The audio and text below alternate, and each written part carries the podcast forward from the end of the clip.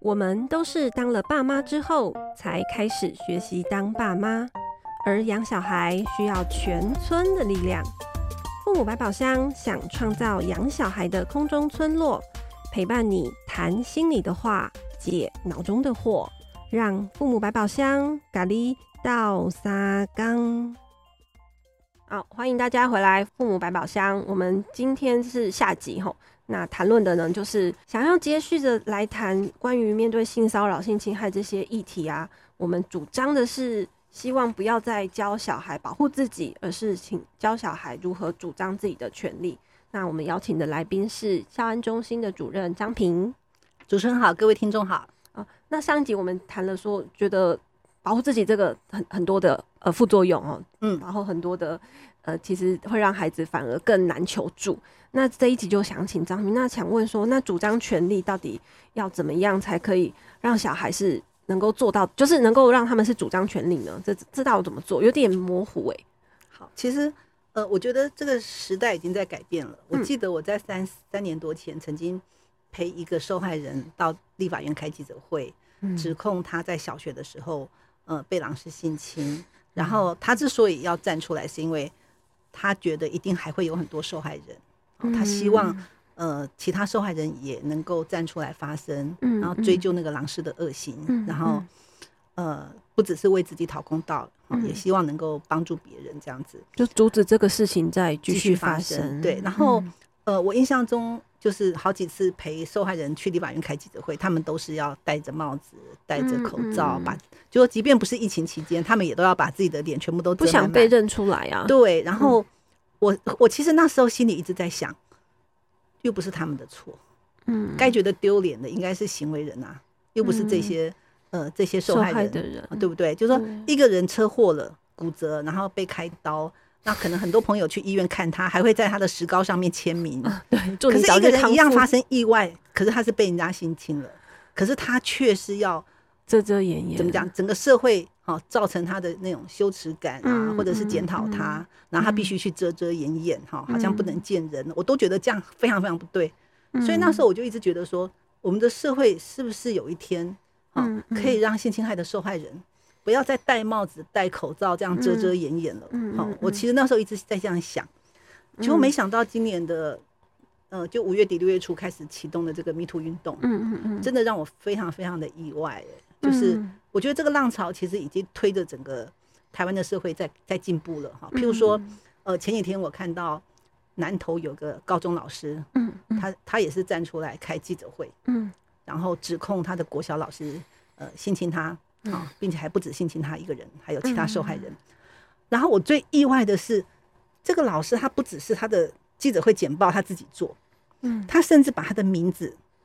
他是几年次出生，他在哪里工作，他全部都秀出来，甚至他不戴帽子，嗯，他不戴帽子直接露脸，好，为什么？因为他很清楚的知道这不是他的错，该觉得羞耻的是那个老师，嗯，然后隔天呢，我又看到新闻，好，就是嗯，有个台北市议员指控某有一个名嘴，哈，强吻名嘴，强吻他，哈，然后他在那个 po 文里面写说。呃，我知道媒体的习惯，通常都会把我的脸打马赛克。我请求媒体不要这么做，啊、嗯，因为该觉得羞耻的是对方。真的，对，我觉得我觉得很开心看到这样子的转变，也就是时代其实已经在变了。嗯嗯，我们的社会哈，已经慢慢的从检讨受害人这样子的文化哈，改变成。支持受害人，接住受害人，嗯嗯，嗯，然后对每一个受害人站出来，都感谢他们愿意说出来，嗯，感谢他们让这个伤害可以止息，否则，嗯嗯，哎，想想看，那个高中老师所指控的那个那个性侵他的国小老师，现在在当校长，哎，他现在有可能还在侵犯其他的孩子，哎，天，所以对，所以我会觉得，呃，过往我们在处理很多性侵害事件的时候，常常都会看到很多批评。你当年为什么不说？对，为什么现在才说？包括我们去年什么企图？你现在讲，我们去年处理台中那个资优班老师那个案件，嗯嗯，好，他就会说：哦，你知道这个狼这个校长今年要退休，你故意在这个时候揭发，就是为了狮子要张大口，就一大堆检讨的声音。可是也同时在去年八月这个案子里面，我看到这些批评检讨的背后，开始有一些不同的声音出现。嗯嗯，说你知道吗？依照澳洲皇家调查报告，好，一个人在你年年幼的时候受害，要二十四年才会说出来。嗯，好，就是你就会听到会有很多很多的呃，帮这个受害人相关的数据对研究，就是说明的一些声音，而不再像是过往这样一面倒的去检讨受害人。嗯，我觉得去年八月这个事件让我觉得。呃，社会已经开始在改变了。嗯，可是今年的六月，哈、嗯，让我觉得更不一样了。嗯，因为你看，连续有受害人，他不要被遮掩，对，他选择露脸，嗯，他选择名字要出现，嗯嗯，他不怕别人知道他是谁，嗯，对，我觉得这个都是非常非常了不起的先行者。那这也凸显出我们的社会已经可以接受了。嗯，对。那我想问张平，就是。因为现在这样的状态，就是当然我们觉得，呃，台湾越来越进步，真的蛮好的。那可是这样子继续往下多想一下，就是小孩，因为你刚刚说一个数据是说百分之八十八十几是熟人性侵嘛，那又说要保，就是要有能力保护小孩的是大人，我们不要把这个责任放到小孩身上，嗯，我们应该是要教小孩主张权利，嗯，可是毕竟。小孩年纪还小，那他在他周遭遇到的成年人，嗯、他要怎么主张他的权利？就是你说我们要教他主张权利啊，我应该是我们大人去保护他。可是他又，嗯，就是那他如果变成是好像他时时刻刻，或者是他每天都要站，就是拉起他的身体的界限，然后又稍微一点，你就要主张我的权利，你不能对我 怎样？那这样子感觉听起来小孩还蛮辛苦的。好，这怎么办？其实我们会觉得说，我们并不是要教小孩去怀疑每一个身边的大人，好像都要对他不轨。哦、嗯，好，如就说他如果觉得他身边每一个人都是坏人，他其实是活不下去的。对呀、啊，所以我们要要教小孩的是，他要相信自己的感觉，嗯嗯，而不是要去怀疑别人。嗯，啊，他要相信，当他自己被逾越界限的时候，他是会有感觉的。嗯，好，所以他就可以在。他觉得自己被逾越界限的当下，当然逾越界限的范围更广哦，还不只是性骚扰而已。好，他还可能是其他的逾越界限的部分。可是他相信自己在被逾越界限的时候是会有感觉的。嗯，然后他因为相信自己的感觉，他会出来主张他的权利。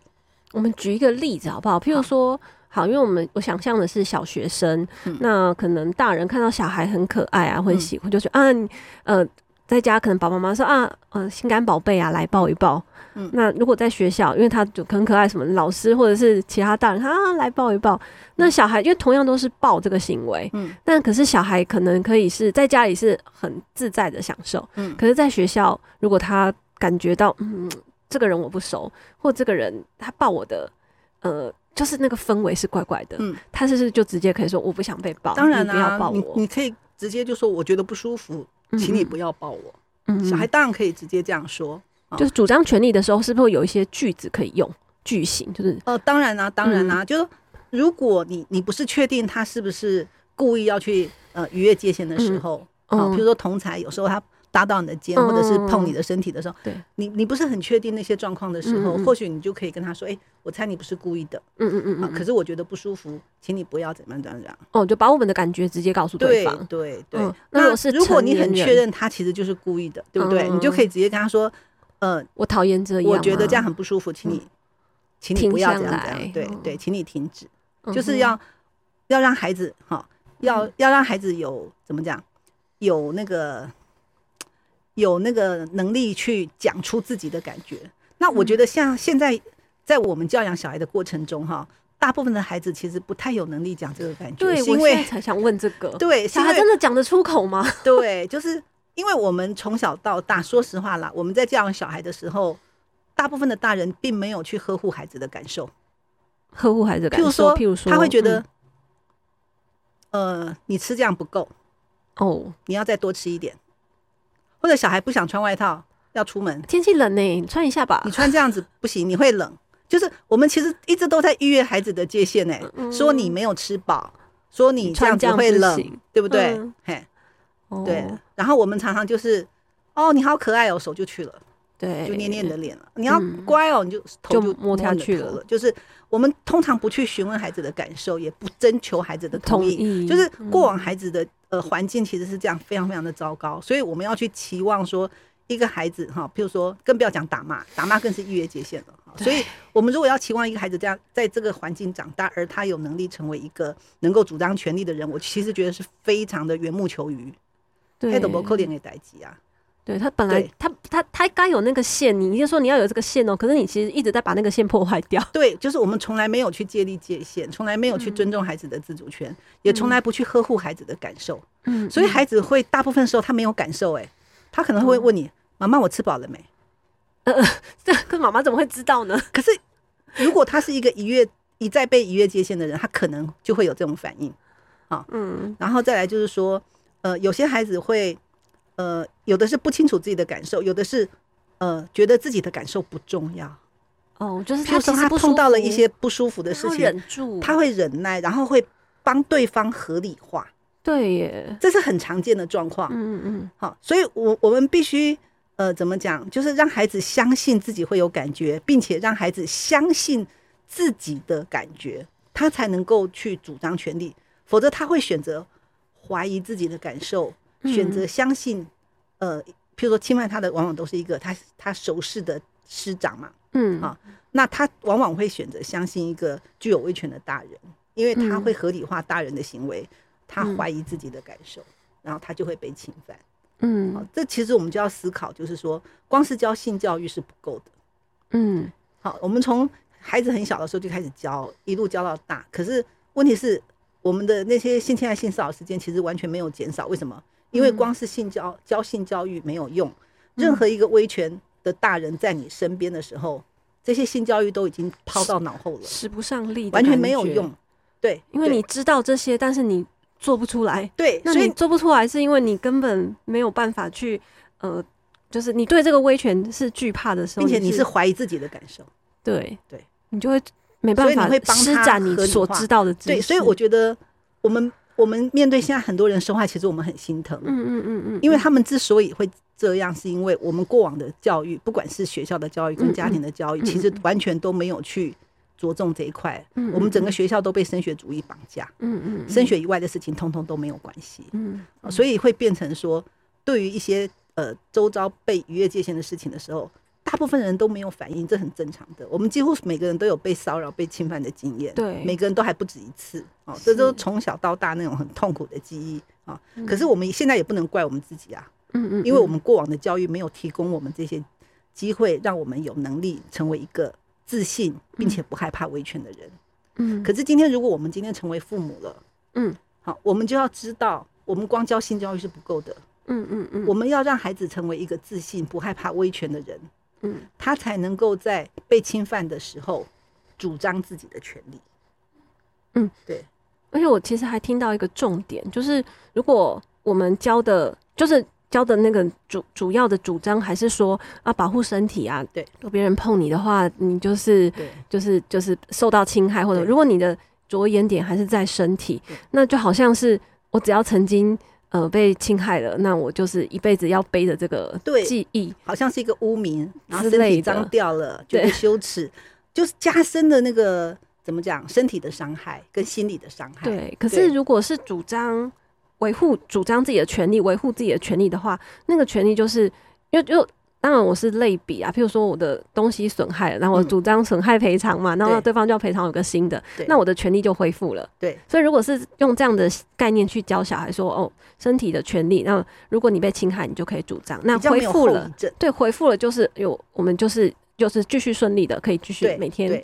因为我觉得用保护身体，它的后遗症比较多。嗯嗯嗯嗯嗯。可是事实上，身体只是我们使用的工具。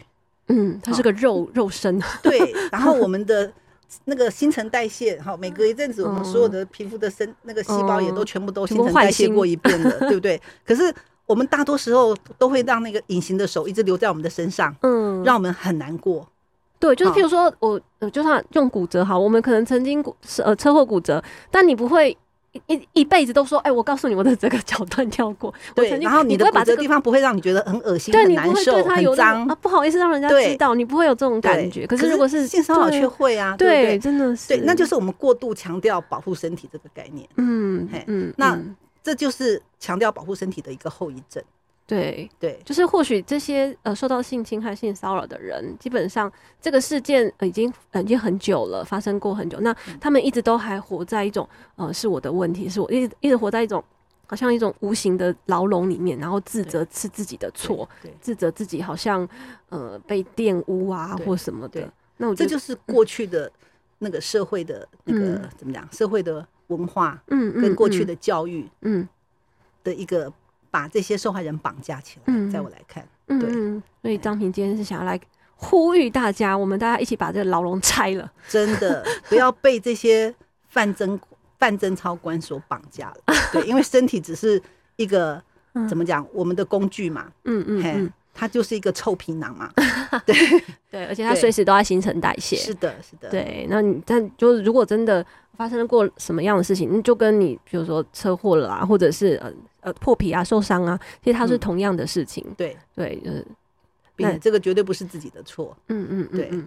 好，那今天呢，非常谢谢张平呢接受我们的访问。那刚刚有有听到有人在问说，那这样子的话，他们很想要教小孩怎么样主张权利取代保护啊，保护自己嘛？那有没有相关的课程？然后我刚刚有查了一下，我们呃教育教育中心这边好像有开亲子的。呃，相关的性教育的，可是爸爸妈妈跟小孩可以一起来上课，然后那个课是很有趣哦，就是可以呃有亲子一起，然后也有爸爸妈妈分开，然后小孩分开的，就是非常厉害的讲师抽筹备了这样的课程，那是欢迎大家呃包班哦，或者是公司行号，这个我们呃教育中心这边有相关的人是可以跟你们接洽的哦。那如果大家 对于呃想要教小孩更积极的对于这些相关的呃性方性教育呢，就我们不要再停留在过去那种保护自己的，我们其实带着小孩一起在呃变成是呃主张自己的权利，那爸爸妈妈也都我们都一起来进步，好，让我们大家就是不要就这样算了，好不好？好，今天的节目到这里，感谢大家的收听，拜拜，谢谢张平，谢谢。